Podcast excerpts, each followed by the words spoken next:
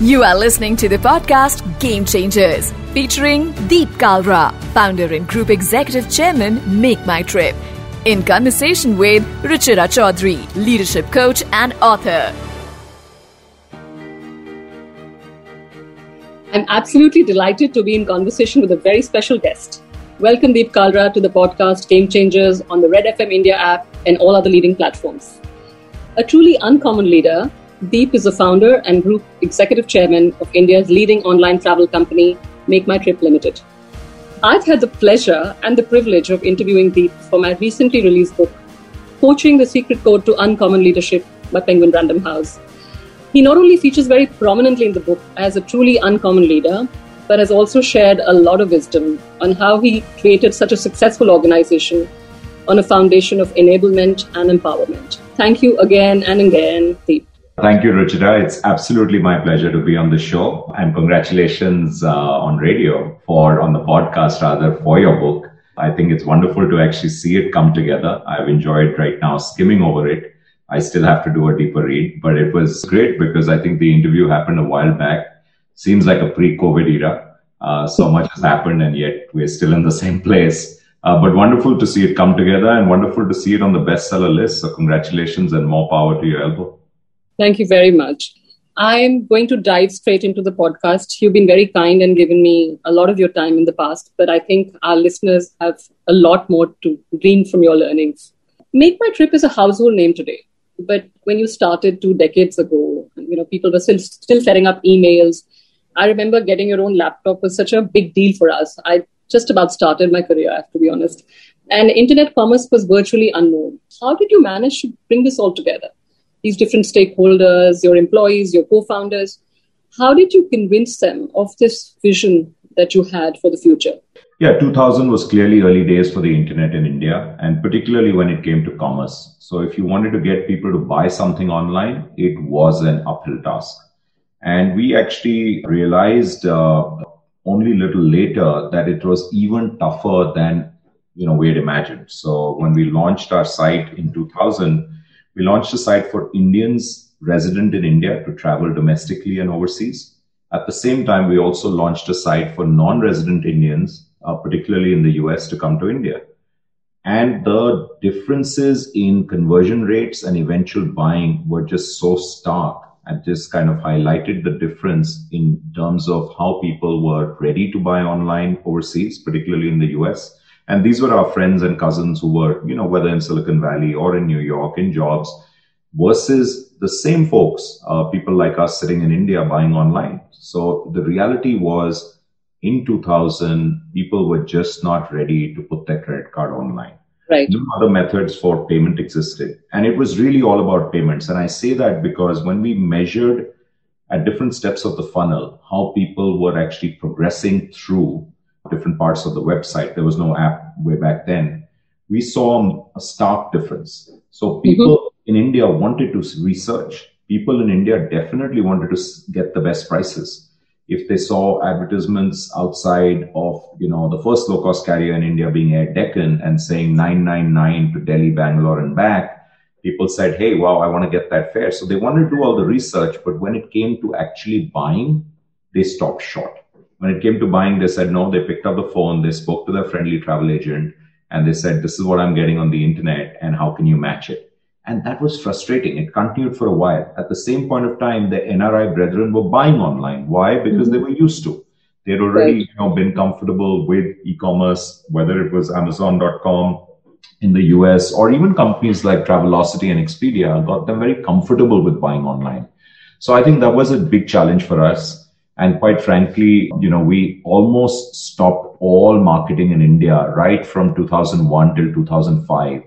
Uh, this was also the time of the dot com bust. So we were definitely bootstrapped. It was the time of 9 11 and it was the time of the SARS uh, uh, virus, uh, the first ep- epidemic most of us saw. So I think, you know, in hindsight, that was a good decision. We stopped burning money in India. We kept the site open, but really we were paying our bills from NRI traffic. But then things started to change around 2004, 2005. So I think that three year wait was a good idea. And what changed really was two big things. Mm-hmm. One is Indian Railways. So I give Indian Railways and their website, which we know as IRCTC, a lot of credit right. yeah. making Indians comfortable to buy online. And why was that? Uh, simply because the the alternative, the offline alternative, was so painful. So you either get done online, and any of us who have gone to a railway station to book a ticket, as some of us clearly have, yes, clearly have right? So it was a game changer to offer all of those options and people could buy online. Also, it was quasi government. So I think people felt far more comfortable buying online. So that was a game changer. The second game changer was the advent of true low cost carrier airlines. I mentioned Air Deccan. They were first off the blocks. I think, uh, you know, Indigo came up pretty quickly too. We had mm. uh, SpiceJet in the first avatar. We had a few other carriers who came on that time who right. again were advertising very exciting fares and people wanted those fares. Now, mm. these carriers were not viable to be sold offline. So your offline travel agent, the same friendly travel agent, did not want to sell these fares. Again, for two reasons. One is the commission on them was a pittance. But more importantly, the moment you said okay, you had to pay for the ticket. Your customer on the other other end of the phone line changed her mind then the travel agent was out of pocket. So it was a very dicey proposition. We seized that opportunity. We saw that as a very interesting opportunity and we said we can solve this with technology. We can build direct connects with these carriers. So the customer now, the traveler will be in charge for the first time. The traveler will decide, I've got all these options. I can save 2000 rupees and take a, you know, unearthly hour flight with no meals and tight leg space or I can spend an extra 2000 rupees and get fancy meals and, you know, full leg room. Remember the days right. of Kingfisher, even in-flight entertainment. So you could get it all. So, but the customer was in control and that was a game changer for us. So in 2005, right. when we kind of relaunched in India with marketing, I think was a big game changer. And uh, thankfully it caught on very well. People loved the fact and uh, that, you know, they were in control. And, uh, you know, our customers uh, took an immediate liking to buying on the internet. We haven't looked back. Today, I'm happy to say almost 70% of all domestic tickets are now bought online. And, you know, we're, we're obviously comfortably leading that game. But more than that, I think we've really helped shift the mindset of Indians. Taking other stakeholders along was easier. We had no investors. We were bootstrapped. So from 2001 to 2005, we were on our own. But I think you made a great point, Ruchira, about team morale and I think that was the biggest challenge because people were getting worried. They were getting nervous. Nothing's going mm. on. Like I said, dot com bust, 9-11, SARS. It was the worst time for online travel. So in some sort of way, I think that trial by fire almost prepared us for the COVID pandemic. And you know what? I think it's, it's what I like to call the Darwinian, you know, system of selection. Right, so right. The fittest survive. So the guys and the gals who had I think the the courage to say, "Hey, we've done something. We're onto something interesting." Right. Kept kept going, and they didn't want to, you know, jump ship, but many did. And uh, you know, I'm happy to say, at least in 2010, when we when we listed and we IPO'd, they got their just rewards for hanging in there. And uh, you know, I'm sure people who left the you know game early probably you know will have some regret because it's been one hell of a ride. And uh, yeah, it comes down to that. So I think founders have a big role to play. Founders are the glue. Founders are the glue that attract and have to hold their people together. But I can also tell you there's that much you can do. You know, True. at the end of the day, you've got to be very honest, transparent, and frank with your team. People are very smart at all levels. You know, they'll figure out. So if you are selling them a story and the actuality is something else, uh, they'll figure out and they'll lose trust in you. And that is the biggest loss people want to trust their CEO, their leader, their top manager, true, especially true. when they're young, they look up to you. And if you're very honest and you actually tell them, hey, listen, this is really hard, but I think we can make it through if we do this, this, and this, even if we take cuts or we work Sundays and we do everything. And that's that's what life was like those days. Honestly, those five years, I don't think anyone in the company got more than half a day off. So everyone worked six and a half days. No I remember you telling me that. Yeah. yeah. No one took holidays. Senior management took huge cuts. So I remember a period of 18 months where I didn't draw a salary, a rupee. And two of my senior colleagues who rightfully became co-founders uh, took huge cuts, you know, cuts of 70%, 50%. So I, I think I can't say that's the formula. All I can say is that if things are tough, then I think everyone playing a part and appreciating how hard they are and coming together can only help. So that that was my biggest learning. I think you've uh, rather eloquently answered my second question as well. Uh, hmm. you've used uh, words like honesty, candor to describe what you stand for in the organization. You know, there is this growing acknowledgement that we have to move away from this rather command and control or prescriptive style of management. In these new age uh, organizations like yours, the focus truly has to be on greater transparency, employee ownership, enablement, and coaching, a philosophy that you subscribe to. So, I guess if you had to very briefly describe the culture in your organization, what would that be? Yeah, I, I, Ruchira, I totally agree with you know every adjective and every word that you used. I think all of them and more. So if I was to describe our culture, uh, I think it's definitely very open. As an organization structure, we were very flat. Uh, we mm-hmm. try to be as flat as possible, but as organizations grow, that's the toughest. And therefore, the most important thing is to stay connected and to stay in touch. You know, there's a reason why people join startups, especially really good people. Really good people join startups because they want to be in touch, they want to be connected, and they want to have almost a direct line of communication with the founders. That's what gets them excited and turned on.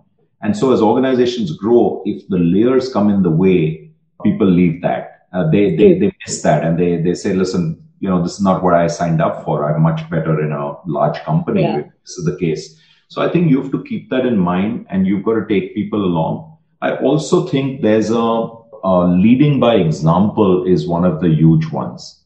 Yeah. I think people people who lead by example really uh, get a lot more passion from their team. Uh, team loves to see that, and team says, "Hey, listen, we can see these guys doing this themselves. It's not like they're sitting in their kind of you know glass houses and and telling others that go ahead and do this. Uh, they are very much part of us. So I think if you can be shoulder to shoulder when times are tough, people appreciate that and they like to see you sweating it out. So I think we do have that kind of culture and that doesn't change. And I, th- I think people appreciate that. So that's, that's the other one. And finally, I think it's a word you use, but for me, it's super important, which is really empowerment. Well, it is a big word, but more than being a big word, it is so important because again, good people have joined you really for one reason. Right. They want to be mini entrepreneurs or entrepreneurs. True. That's the reason they have passed up the opportunity to work in a large company where they could right. have a great career. It's they've joined you because a they're courageous, they are self-confident, they really believe that they can do different things, and they're not scared with the uncharted kind of waters that you're going through. Right. If you have got them for that and then you don't give them the ball to run with, that's very frustrating. So mm. they will be very frustrated if you got them in saying, Hey, listen, you're going to do everything marketing. And then suddenly, you know, you're the one taking all the big decisions when it comes right. to brand campaign. Or right. if you're going to do everything, you know, on the tech side, but then the final say is yours. Or you hire someone who's, you know, a really good designer and you say, listen, we've never had a designer. You're going to be the head of design now. But guess what? One of the founders, one of the co-founders always has a say on design it's super frustrating because you're not that qualified. If you were that qualified, you shouldn't have got the person in. Absolutely. I think Absolutely. it's a very simple rule. The other one is seeing people grow. I think it's very satisfying for a founder to see people grow. You hire this, you know, 20 year something person who's clearly not ahead right now or something, but you see that, listen, you throw curveballs at them, they can manage it you throw googlies at them, they can face them. You you suddenly start realizing that some of these people, and it's never 100%. I honestly True. feel those kind of people is still 10, 20% at max. But if you don't recognize that their ability to scale up, then you're the loser because they will eventually leave. They'll go to another company. They'll do great stuff out there and you lost a phenomenal person. The danger out here is that we let process and we let layering come in the way because the person's not senior enough, therefore, oh, how can we give this role? And I'm not saying we're perfect. I think we might have lost a bunch of people because of that. But every time we do, we learn, hey, if someone's special And if someone is demonstrating that they are able to do special things way beyond their, you know, mm-hmm. grade, way beyond their skill set or age, then let's give them that opportunity to grow. Otherwise, you know, A, they'll leave and we'll be the bigger losers because they will create magic somewhere else. So I think that's the other one. Spotting those entrepreneurs, spotting those people who are, you know, brimming with talent and then giving them the whole thing rather than saying, okay, you do this much and then I'll take over. Spotting the talent and giving them a blank canvas sometimes to yeah, paint well, the perfect would, picture. Yeah, I would call it giving them the latitude. So giving them the latitude to actually, uh, you know, go ahead and even if you fail, and that leads to the other very important thing, you know, do you have a setup? Do you have a mechanism? Do you have a system that actually allows people to fail exactly without, without fear? I don't think any company does it completely, but if yeah. you can set up a system where you tell people, hey, guess what? It's okay to fail. You can't succeed each time. But if you take us all along, you tell us what you're doing, because you're only going to get great victories if you have that kind of system. If you don't have that kind of system, people stop taking risks. The moment they stop taking risks, you're never going to show disproportionate growth. So if the whole company gets kind of scared into saying, so if you bring in people who at a very senior level are saying, no, no, no, let's not do this because we could fail, which happens in a lot of large companies. We all know that. Yeah. Uh, then you're setting your startup young company up for failure, not for success. So I think that's very important to keep in mind. It's about so giving them latitude, also creating a safe space. Yeah. The ability to go ahead and make mistakes, but learn from those mistakes. And I'm clearly you've given them that kind of environment, that ecosystem to flourish. Right, right. Which is bringing me to the next question. You know, Mahatma Gandhi once very famously said this. I picked it up in the course of the research for the book. A sign of good leaders is not how many followers you have, but how many leaders you create. And Brilliant. in recent times, many leaders, including someone like yourself, has said that time and again. And you clearly embody that. I mean, you're a gold standard when it comes to building leaders for the future.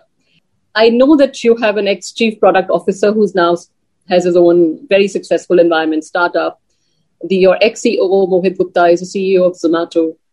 How have you personally perhaps coached and enabled these leaders? They've taken on loftier roles. You've really truly invested in leaders for tomorrow. And that is a shining example of good leadership. Tell us a little bit more about that. Yeah, well, they're both the guys you mentioned are only some of them, and they're both losses, by the way. Even after 10 years, uh, I would wish that Mohit hadn't left. He's a, he's a great friend, and he's, uh, he's really incredible at what he does. And, you know, he, he's played a huge role in taking the company where we are today. He was chief marketing officer when he joined, and he did many more roles. So he's, he's an incredible guy and uh, deserves to, I think, be at the helm of affairs and doing very well at Zomato.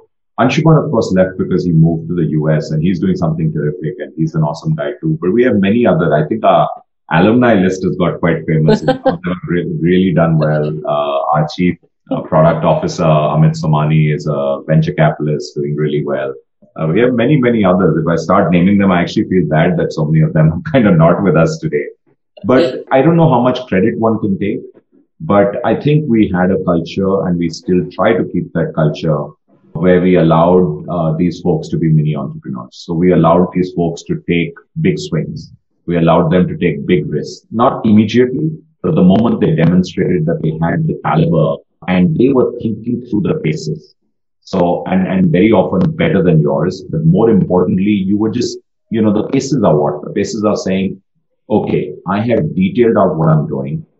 I've assessed the risks. I have shared with whoever I need to share that this could go wrong. But guess what? On the other side, if this went right, then we stand to gain so much as a company. I think those are the people. They're the people who come back brimming with ideas. If not every Monday, then, you know, maybe every second Monday, but they're brimming. So their weekends, I'm not saying they're slogging off uh, the whole weekend, but very often their mind is still ticking and they're always thinking in a slightly different way. So I think that tangential way of thinking, non-linear as, uh, you know, people would say, management gurus yeah. would say, that's a really interesting quality uh, for startups and for young right, companies. Right. Uh, I actually think even for big companies, especially if you have that kind of role. So I, I believe the only place you don't want to be creative is in accounting.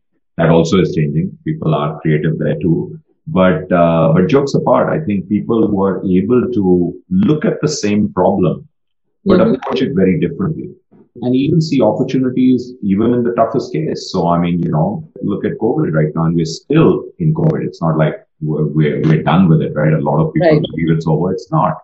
Of course, the end is nigh. We all believe it's going to get better but people could see opportunities even in this time, especially even for travel. And, uh, you know, whether it was villas and homestays, uh, whether it was safe travel and safe package, there, there were many things you could do. Or was this a great time for you to fix everything, which you couldn't fix because you never had enough time and you had daily fires. Today, you didn't have all of that. So I think it's how people have the ability to do that. And you've given some examples of people like this. Uh, there are quite a few. So I, I, we love those kind of guys. I, I love seeing that spark even today.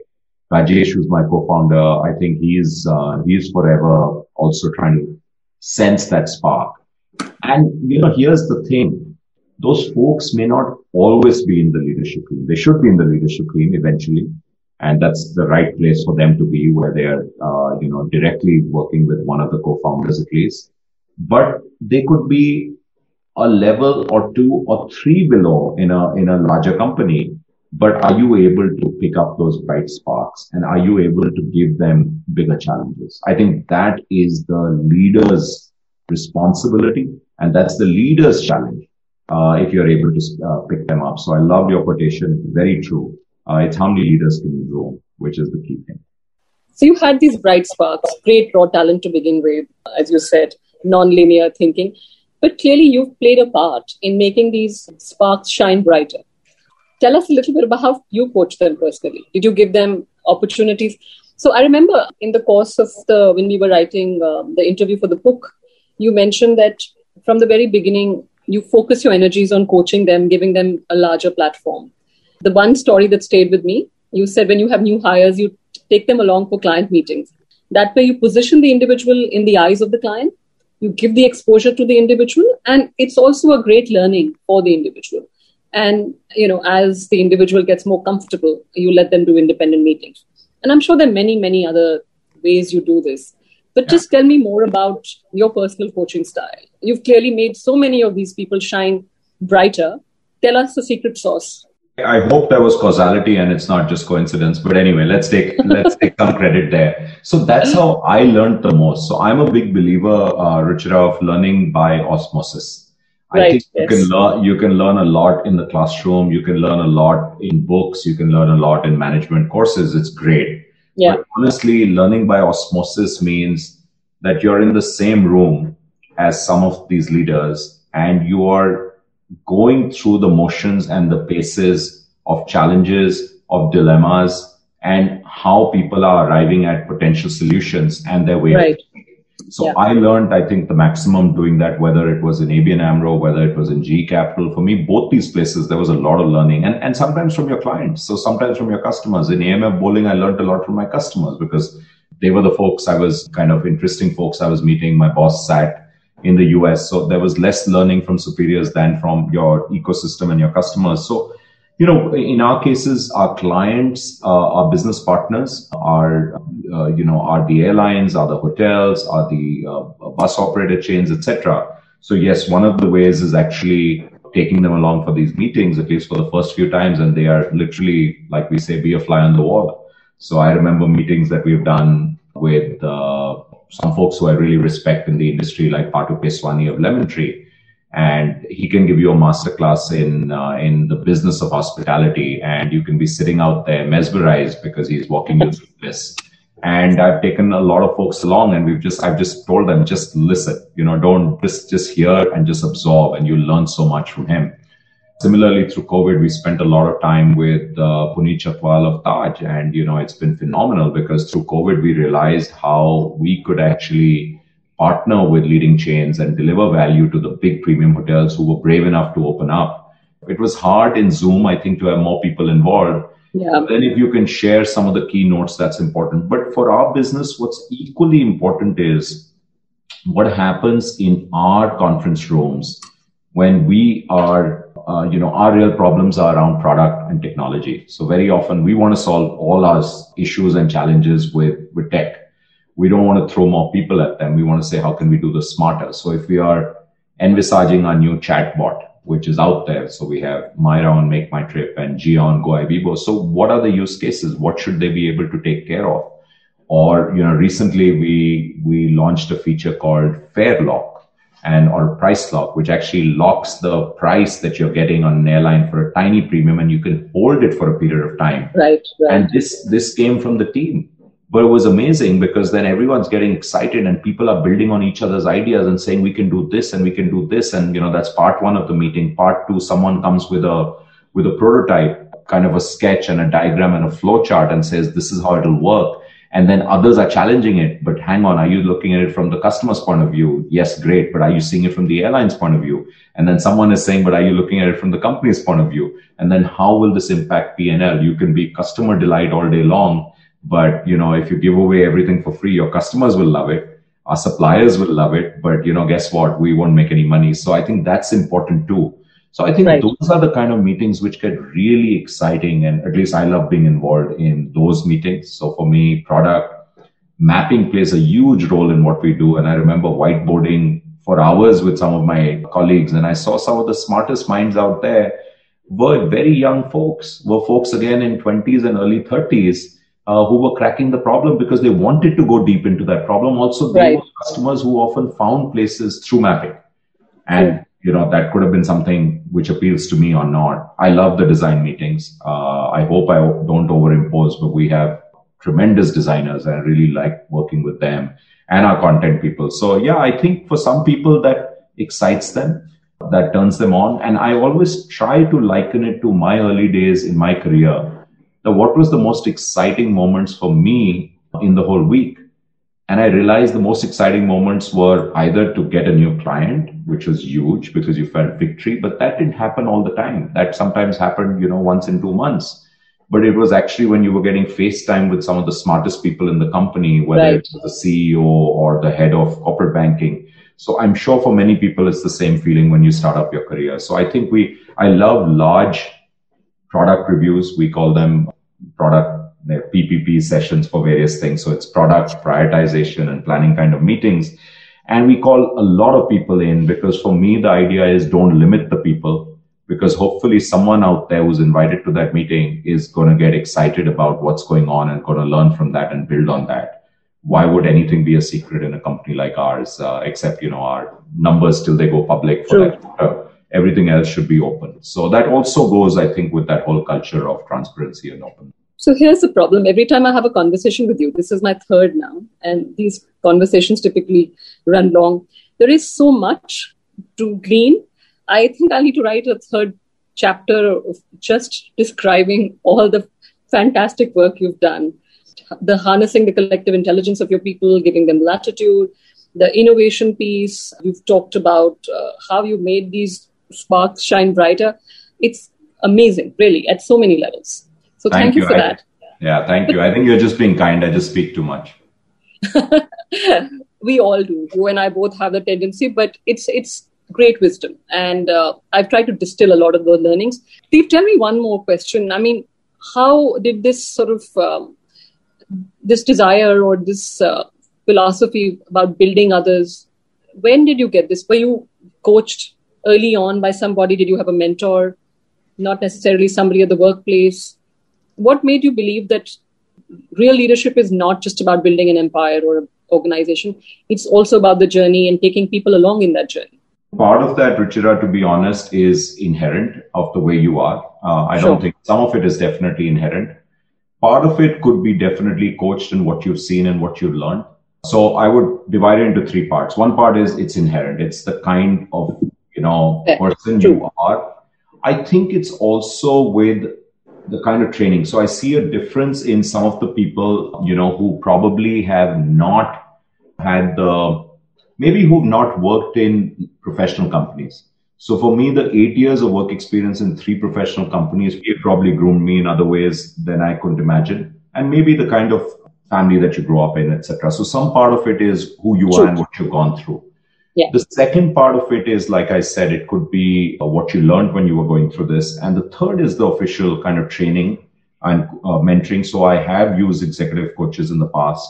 We work with different people and they've all been very impactful, work multiple times with Dhruv Prakash, who's a very senior kind of Yeah. leadership coach.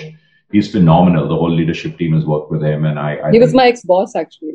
Oh, So wow. I you know- yeah. So there you you know go. I. Yeah, Dhruv is incredible. Dhruv is incredible. He's uh, he's 20 years my senior from IMA. I, I think mentally he's as young as probably younger. He's phenomenal. and worked with Anand David from Manford. Uh, he, he's really good too. Different doses. Also love reading about different folks and their style of management, etc. So that helps. I think the fourth and the X factor is what do you want to be? So Mhm. do you want to be an enabler or do you want to be the one who kind of, uh, you know, and nothing's wrong with that too. There could be people Sure. who say, listen, I'm going to have the last word and this is going to be the way I build this. And True. many other people want to go through the, uh, you know, so for me, I'm clearly, I think, quite happy to be the enabler. And I love seeing people who are with us rise and do well and shine. So Deep, that brings me to the, I guess, my logical question. Just the kind of culture, the enable, the culture of enablement that you're building or have built very successfully. What is your hiring philosophy?